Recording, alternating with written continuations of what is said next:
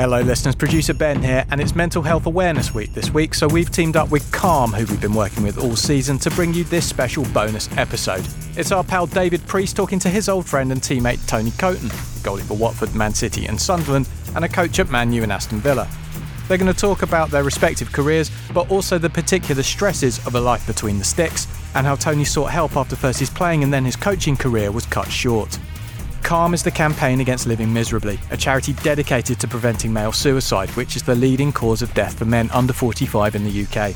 Every day from 5pm till midnight, Calm provide a free, confidential, and anonymous helpline and a web chat for any man who needs support. Find out more at thecalmzone.net.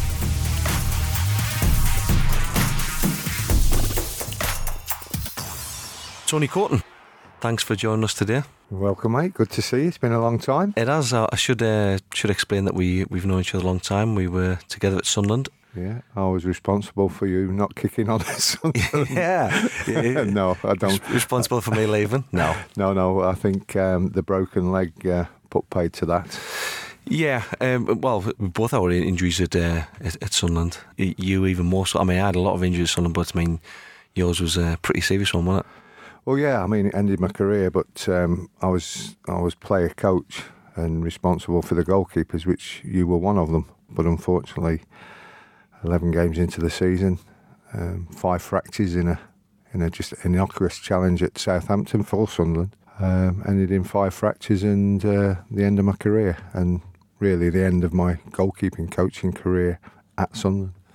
We're discussing uh, your book here there to be shot at, not a biography. And, and quite early on you, in the book, you mentioned the, the mental pressures that are on goalkeepers now. You, we, we speak about injuries there now. There's a lot of sort of mental battles that go on with footballers when you when you get injured. You know, how did you deal with that uh, think, at that time in your career? I think in in general, uh, Precy, it's it, it's sport in general. You know, any any people that play sport, whether it's amateur, however keen they are, or certainly professional sports people, when they get the injuries, it's it, it's how how you overcome them, and it gets easier as you get older because you learn to deal with things. Um, when you're younger, you want to play at all at all times, even when you're not fully fit. And I can vouch for I've done that. Mm. You know, when I was at Birmingham, and it wasn't for the money, although my appearance money was um, bigger than my actual wages. Um, the fact that sometimes you were forced to play through injury, and other times you wanted to play you know, I can play through that injury. You never, you know, you might not have done yourself justice by playing, but um, that's the way it was those days. But the mental side of it is um, is very difficult, especially if it's a, a near career ending one. Fortunate or unfortunate, mine was at the end of my career, mm. my my big injury or injuries. Um, but I've seen some some talented people, not just in football, um, lose their careers to injury uh, relatively early and um, you know that must be hard to take for them. You know, because it's always a case of what might have been for them. You know, and it's those mental mental sides. Listen, I think they make you a better person when you when you really deal with it and you know how to deal with it. But it, it's very hard when you're young. It really is. Mm. And that's the key about it's about how you deal with it and, and, either being taught or learning to deal with those situations as well. And said there it came at the the end of your career and we, we've both been through this now because injury sort of curtailed your career a little bit. You still had a, a, a, long and successful career, but once you come to that to the end of your career, uh, did you find any difficulty when once that uh, once that stopped? Yeah, I, I, found some really dark periods. Um, you know, I remember the nurse walking into me at um, uh, the Friarage, I think the, the, hospital I was that I got transported back to up in um, uh, Northallerton, and uh, under the specialist care there of a uh, of a Doctor Weber, and um, she walked into me and I was crying my eyes out. I was 36 years of age. You know, I'd had most of my career, but I'd, I'd still got another two or three years left. I felt, and yeah. wanted to play till I was 40. And I was crying my eyes out, and she didn't know why I was crying. And it was the fact that I think I knew myself. I hadn't been told that my career was over. So yeah, it's um, it, it's difficult, and you you have injuries. You know, you miss periods of your of your career for maybe two weeks, three weeks with different injuries, but you know they're not career threatening. This one, at the end was um, I, I knew deep down when I did it that you know, I'll be it'll be a struggle for me to get back. So there were periods where you you, you sort of bit of self pity, a bit of uh, you know, just just being down on yourself. You're not really looking too far ahead. Right? Okay, this has happened. If I've got to finish now, I'll do this or I'll do that. You don't think like that because you just want to keep playing. I can only imagine, from my point of view, having it at 36 years of age, of what it must be like when you're a 21 or a 22 year old. It must be awful. Yeah, exactly. I mean, uh, I, I, know that I was probably, probably about the same age when I stopped stopped playing, and I realised that it wasn't just straight away that it hit me. It's kind of you think, oh well, I'm still young enough, I can still go on to do other things. I'm still going to coaching, went into coaching, but then maybe I don't know about a year or two later, it just it just kind of hit me that, that there was something missing because it's it's you're so attached to to being a footballer. It's part of who you are. I think that the biggest part of certainly a footballer. I, I don't know about a, a, an athlete who's uh, or a golfer or whatever it is where it's individual, you know, um, and they deal with things different. But I've been in a team environment all my life, so from primary school to my secondary school, which secondary school was a, an all boys school, and going into football, I've been surrounded by boys, men, um, laughing and joking, life and soul of the party. Mickey Taker, had the Mickey Taker out of me. And I think from that point of view, from missing that day to day changing room banter, um, was the biggest. It wasn't so much the, the games. I could deal with that. I thought I'd played, you know, over 500 and odd games at the top level. I thought, right, okay, I've done that. It was the day to day of getting up and what am I going to do today? Where, uh, you know, and I used to get in early so you could see everybody arriving, what they're wearing, take your Mickey out of that, this, that, and the other. Have a cup of tea with them, what you've been up to. Uh, it's suddenly taken away from you, and um, it, that's what I found most difficult. I don't know about yourself. Is that, that I, was, I was exactly the same. I think that that's sort of an hour and a half before training. I always got in first. Always made sure you know you say hello to everybody and you speak to everyone. It's that it's the contact with people that, that you miss. And I've gone from doing that to, to sort of writing and journalism where you just you know, it's almost like solitary confinement, you know, and yeah. you you can get cabin fever, and yeah. you, you just miss the interaction with people, and it's. I know we all we all say it's so we miss the banter. It is that as well, like you know, but it is just yeah. just chatting to to each other and, and talking about things, and you get things off your chest. You're telling people who you've only known for a year, but because you see them every morning, you open up a little bit more to the person you uh, you sit next to and get changed, and, and you, people don't you, see that. You certainly see. Um, I'm involved in former players associations at the clubs that I've been at. Um, you know, I'm just a member really. I don't I don't get in organising anything, but I just turn up at all the different functions, golf days or mm. dinners or whatever it is, charity events, and you can tell the ones that are, that went out of football and they've never had anything to do with football. You can you can tell now. There might have been um, good lads when they played this, that, and the other, and then whether they turn their back on football or football turn their back on them, um, you can certainly tell some 30, 40 years later when you meet them and the banter is not there, it's gone, mm. you know, um, and because it's never been continued, you see. Um, I'm lucky enough now I'm working at Aston Villa and I try and get into the training ground at least three days a week just to get me fix. And that's what it is a fix and a little bit of humour. And a, um, obviously, there's a serious side to it when we're, when we're talking um, the football side of it. But just having the banter, uh, mm. that, that's it. And, and for some periods in my life, um, I never had that. And I was, my wife said I was a completely different person. And I'm a different person now that I'm back in it going on your, your, your book as well, close to the end, it's in, in sort of recent years, you, you you talk about your, your health problems that you've had yeah. uh, with your heart attack. You talk about what happens after after the your problems and, and how you were feeling, how it affected you. Um, um, I think I felt a little bit resentful in the wrong way. Uh, if there is a right way to be, what, is is it for like a why know. me or yes, yeah, exactly that. Um, because I'd got a, um, a brother and sister who wasn't sporty.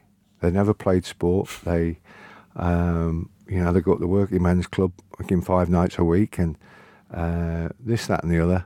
And I'm the one that gets a heart attack. Mm. and I'm the one that's relatively kept kept the cells fit. Obviously, been in sport all her life, played sport from the age I could remember, uh, and I get the get the heart attack. But it was um, it's an hereditary thing, um, you know, and I'm, I'm touching wood now that nothing happens to my to my brother or sister, obviously. But I did. I thought, why me? And I went into a a dark place. I used to sit just sit watching the TV, not speaking to anyone, one word answers, getting invited to different functions and not telling my wife because I didn't want to go. And um, it wasn't really until the nurse come to see me, a little bit of aftercare, how you coping and this, that and the other. Um, and I started, I don't know, uh, being a baby really to her, you know, and, and, and moaning and all this. It wasn't until she, she pulled down the zip of a, a, uniform, just a, a little touch. And I thought, well, first I thought, hey, what's going on here? But uh, seen this film before. yeah. Um, and then she started. It was the top of a, a, of a scar, and she said, "Look, you will get over this. I've had open heart surgery, and it was many, many years ago, and I live a normal life. I, this, that, and the other. But and it was like a a wake up call you know, uh, alarm went off in my head. I'm thinking, why am I sitting around here moping, sulking, making everybody miserable, making myself miserable? And it was there and then I decided to um, to uh, do something about it. And so uh, I did. And did you go and see someone about that? Uh, yeah, I went to see a therapist or a psychologist, or I just I just thought I needed to speak to somebody other than family. So I took myself off without anyone knowing. Um, paid for a few sessions, told them what was on my mind, told them what was really, really, um, you know, why I was down. And those sessions really, really helped me uh, put life into sp- perspective. Uh, stop being selfish. Stop thinking about yourself. Think about the others around you. And um, that's what I did, and um, it really helped. You know, um, I've just recently been doing a um, some charity stuff for Paul Stewart and David White mm. with the Save uh, charity, um, which is in light of the Barry Bennell uh, case. And, um, you know, it's the big message really is for men, no matter how macho you are, get out there and talk about it and speak. And, you know, this, this macho thing now is it's old hat, you know. Just wise up, open your mouth, and speak about it, and you'll feel a lot better. Yeah, you really will. So you mentioned about the time when you you know you, you get home, you are you in the hospital, but you burst out crying. Yeah, the first the first time when um, I had a man cry, uh, if you want to put it that way. No, sorry, it'd be the second time. The first time was when I cried to the champ. when I, don't cry, champ, as uh, um, when I'm watching that film. But um, no, the second time was obviously 36 years of age. This macho guy who had this reputation off the field, this, that, and the other. Did you feel like you had to live up to that reputation? No, I, the, the, reputation was given to me by other people. Um, I never earned that reputation. It was um, right, you know, why let the truth get in the way of a good story, so to well, speak. Well, that was it. There was only a couple of off the field things, but um, it wasn't the man I knew. so uh, yeah, cheers. No, so it was it was at the moment when I knew deep down that uh, I think my career was over. Uh, the first had the cry in the in the um, in the hospital bed, um, and then the nurse come in and caught me and uh, uh tried to blame it on the pain. Uh, it wasn't the pain; it was the it was the pain of knowing that my career was over. Um, so what are you so, thinking? Are you thinking, you know, sort of like more in your career, or are you thinking, well, what am I going to do now? No, yeah, it was just that I wanted to keep playing, and and I didn't want it to end that way. I wanted to retire on my terms, again, selfishly, but uh, I wanted to bow out when I wanted to bow out, not because of injury. So there's a lot of factors. There was a weight, uh, you know, my wife was, and um, she's not our youngest now, but she was was at the time was just a year old. Uh, they were back in Bolton. We hadn't moved into our house in the North East. We'd, we'd signed for it. Um, so I got all that to come. Um, but I knew deep down I, I didn't think I was going to get back from him. I could just tell the way the surgeon was speaking to me. Um, so I slipped into a little bit of a dark place in, in, in hospital, and then when, I certainly did um, when they told me my career was over. Um, and um, as I say, we moved into that house, and I'm thinking, why have we moved in um, when I know I'm not going to be playing again? Didn't know the way the coaching was going to go after it. Um, so I think that was the first real point. I then have to finish my coaching career. So then I go into the, I went into the coaching career after my playing career finished. I went into the coaching career. Then I had to finish my coaching career. This is Manchester United. Yeah. Uh, so I'm at Man United. Um, it's listen, it's the only place to be in football. Um, I can't speak for Real Madrid or Barcelona or anything like that, but certainly in this country, Man United is the only place to be. It's the biggest, it's the best. Fastly being caught up by Man City, I must say. But um, at the time, we were winning leagues on a regular basis, cups on a regular basis. I'd never tasted so much champagne in all my life. Um, we had the treble, we won the treble. Um, we were all over Europe, all over the world in World Club Championships, tours, private planes, seven star hotels. Um, you know, um, every day was like Christmas Day. You'd come into training, and there was another gift for you, uh, uh, or the club sponsored. There's another Boss suit, Hugo Boss suit, unbelievable. So when I collapsed in training um, on that Friday morning, uh, I knew my knee my knee had been playing up for years, and I, I, thought it was a serious one. And then when I woke up um, after the operation, um, to see Sir Alex there, the club doctor, the physio, and the surgeon, advised me that you know if you want to end up in a wheelchair, carry on doing what you're doing. They gave me a little bit of time. Again, I slept, slipped into that dark hole, self pity again, feeling sorry for myself, not thinking of where I want to go, what I want to do, not even uh, any plans whatsoever, other than I wanted to c- continue and how could I continue.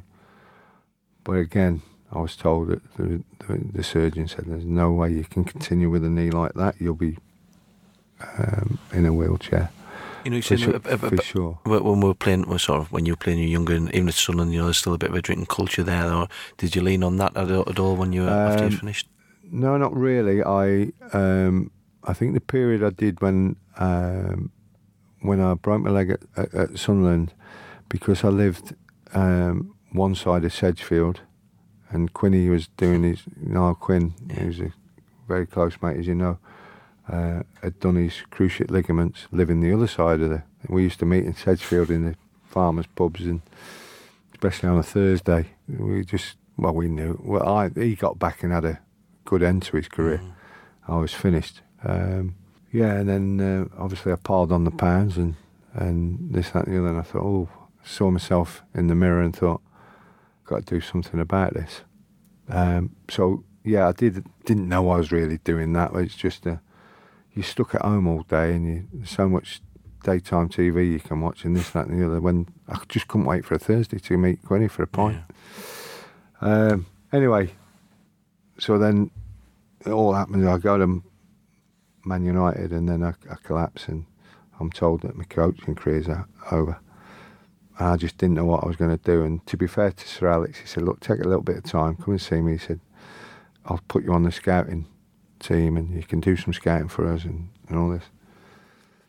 And um, I thought I made the biggest mistake in my life. I made a decision when my head wasn't clear, and you should never ever do that. Um, I didn't know what I wanted, but I just suddenly said, "Nah, I'm gonna. I've done it all, all you know, since I was 16."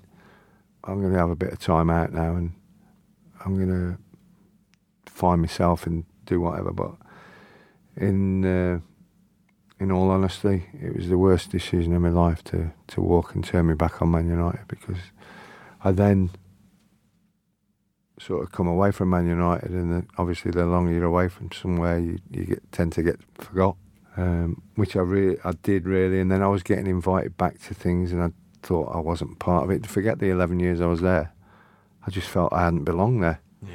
It was a really strange um, feeling. I got invited back to a few cup finals, and I just turned them down. I just didn't want to go because I felt I weren't part of Man United anymore, and I didn't want to be seen as hanging on to it.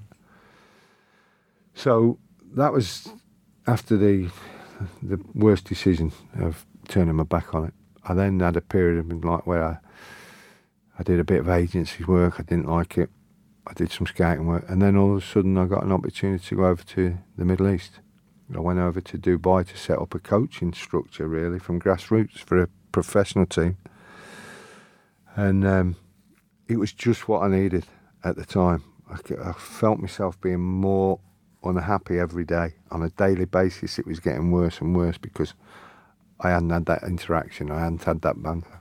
So this job offer come out of the blue. I went over to Dubai, um, met the guy um, who was working for the um, Crown Prince, and this was a professional team, and I was to go and set up a coaching structure from grassroots.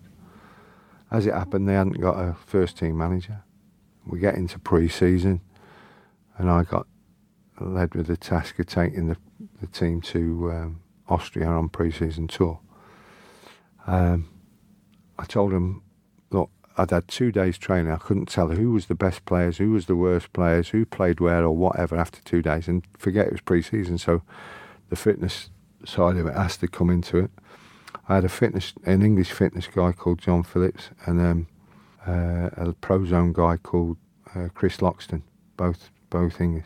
Chris had come from a table tennis background, no football experience, and John had been working in Malmo in, in Sweden as a fitness coach. So the three of us just sat down in Austria and said, right, I've got to give you a training program. We, we devised this training program. Um, what I didn't know was that 45 players turned up for this for this uh, pre-season in Austria, and wow, did it open my eyes! And did we have to think on our feet? Oh, and Fabio Cannavaro had joined us, a World, World Cup legend. So put even more pressure on us just because we got to be sure that we know what we're on about. Um, so at that time, that, that period, and then sort of 10 days later, uh, David O'Leary and Roy Aitken walked through the door, and I said, Right, all yours. And then in that short period of time, which was a real pat on the back for me, I must have done something right because the players insisted that I stayed with the team. And I never ever got to do what I was meant to do when I was over there. I stayed with the first team. Um, and I said, look, I can't kick a ball. My knee's that bad. That's why I retired. And they got me a retired goalkeeper uh, to come in every day for training uh, and did all my serving for me. Uh, and then I insisted that we got five goalkeepers in each session so they could all serve each other. And, and we dealt with it that way. The heat helped, obviously, with the, with the aches and mm. pains. Um, and it was a lovely part of the world to, to live in a, and a great experience. So that ended I come back, and 10 days after I come back, I suffered a heart attack. I'd had various periods in my life where things hadn't gone right. I lost my mum when I was 21, um, you know, and then my playing career had, had finished. Then my coaching career had finished, and then I suffered a heart attack. And I think that was like the final blow and the worst that I ever felt after that um, in terms of going into a dark place. And when they say you never want to get up in the morning, I never wanted to get up. Um, I never had a shower. I sat in my bathrobe all day. The telly was on, but I, I couldn't tell you what I was watching. Um, and I never ever got to the stage where I thought I'd be better off out of here. I never ever got to that stage. It crossed my mind, but um, probably I wasn't brave enough or whatever. But it, I never ever got to that stage where I thought I need to put everybody out of misery here because I'm just a miserable so and so. That was the lowest I'd ever been. And and when you when they say you never want to get out of bed, I never. Um, and my wife, and it was putting real strain on my marriage. It really was. Um, you know, and I've apologised a million times to her um, for that period of our of our marriage of what it must have done to her.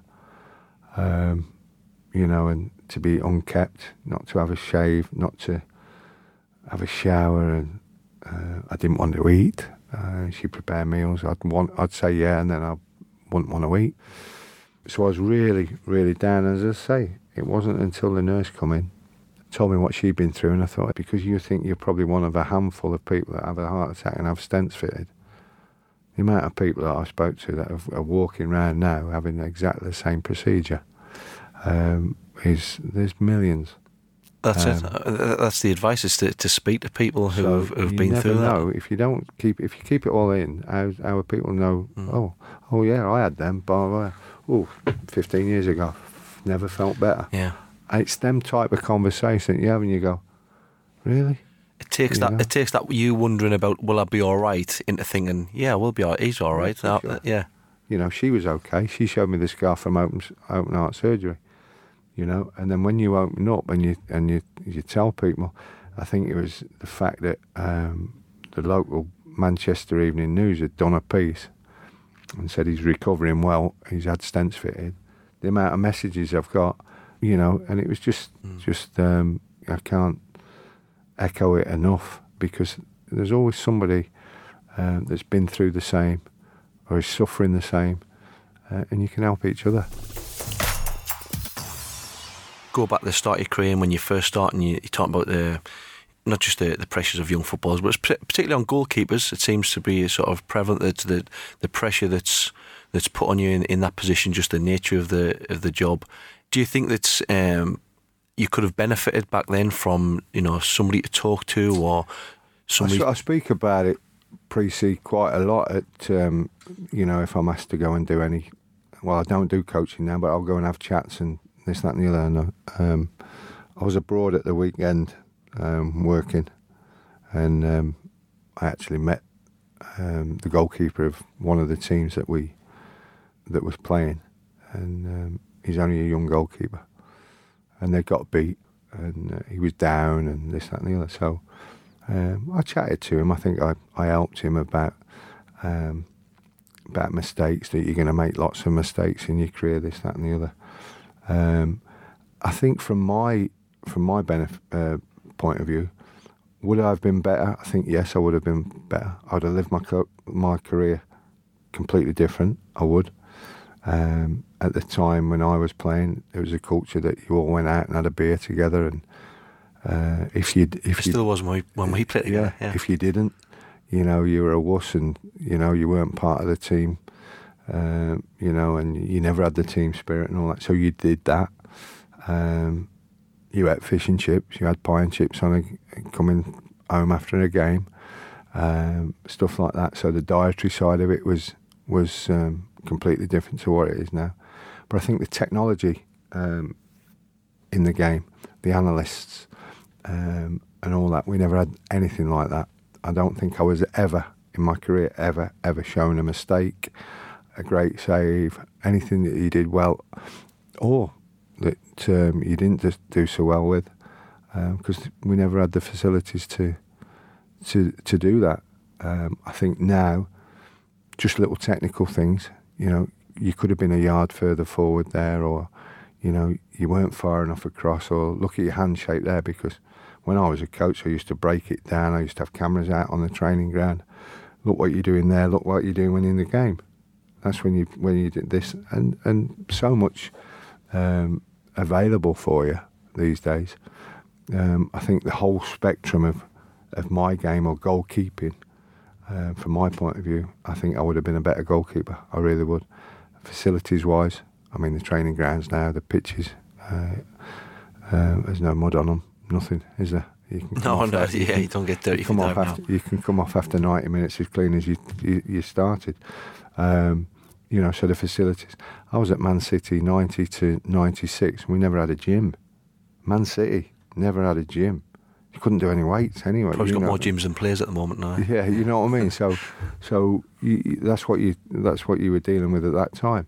No canteens, no no eat the right stuff, no dietitians, nothing. So yeah, I think um, it goes without saying that anybody that um, was in my era that's playing today yourself included, would have been uh, would have been far better than what they were. And, and from sort of like the, the mental health point of view as, as well, you know, the, the, like the pressures that young players are under. People probably a bit, bit more understanding now. If you if you went to a coach um, and, and sort of said you had a problem or you had a deal problem maybe back then. Do you, th- do you think back it, then? it all goes under the same umbrella, Precy, of macho. It's it's it's, it's the same thing. It wasn't seen to be. Look at these players now, David White and Paul Stewart and all that. Mm. The things that they've hidden, you know, um, and live with. It's unbearable, unbearable to think about it. You know, so just because you might have been having a problem with a girlfriend, or your mum and dad were splitting up, or um, other off the field things that affected you, why you're not sleeping properly. Um, you know, you never, you kept it all in, didn't you? You never went to a, a coach because you didn't want to be seen as a sissy, so so Yeah. to speak. Um, you know, it's that macho thing where you just you kept it all to yourself and you you had to deal with it yourself and you had to come through it. The morning after my mum died, I went into training. You know, now I think they give you a fortnight off to and rightly so. yeah, to you know, so you can have your you bereave on your, you know, with with with the rest of your family. I went into training because I thought I'll get dropped or you know I'm missing training or you know I was useless in training, but um, but that's what you did, and you know I'd left my dad on his own, you know, and he needed somebody. So that's that was that was the nature of that macho hide everything and deal with it, so to speak, wasn't it? And I go back to everything now. It's not now. And um, uh, what, what do they say? A problem shared is a problem halved. Yeah. So I can only say again, the message is open up, talk about it. Don't keep pushing it away. That's it, and I think a lot of managers didn't understand. You know, you say that it might see it as a sign of weakness or that you know they've put doubts about, uh, into the head about you, but they don't realise that if you can solve that problem, if you can help them, then you'll get an even better player on your on your Yeah. hands.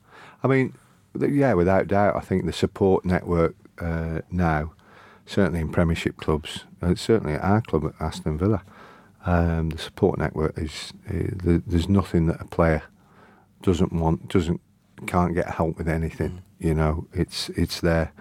Um, I remember Graham Taylor once saying that he was first and foremost a manager. He was a coach. He was a marriage guidance counsellor. He was a bank manager. He was a second-hand car dealer because he sorted everything out Yeah. for the players at, at Watford.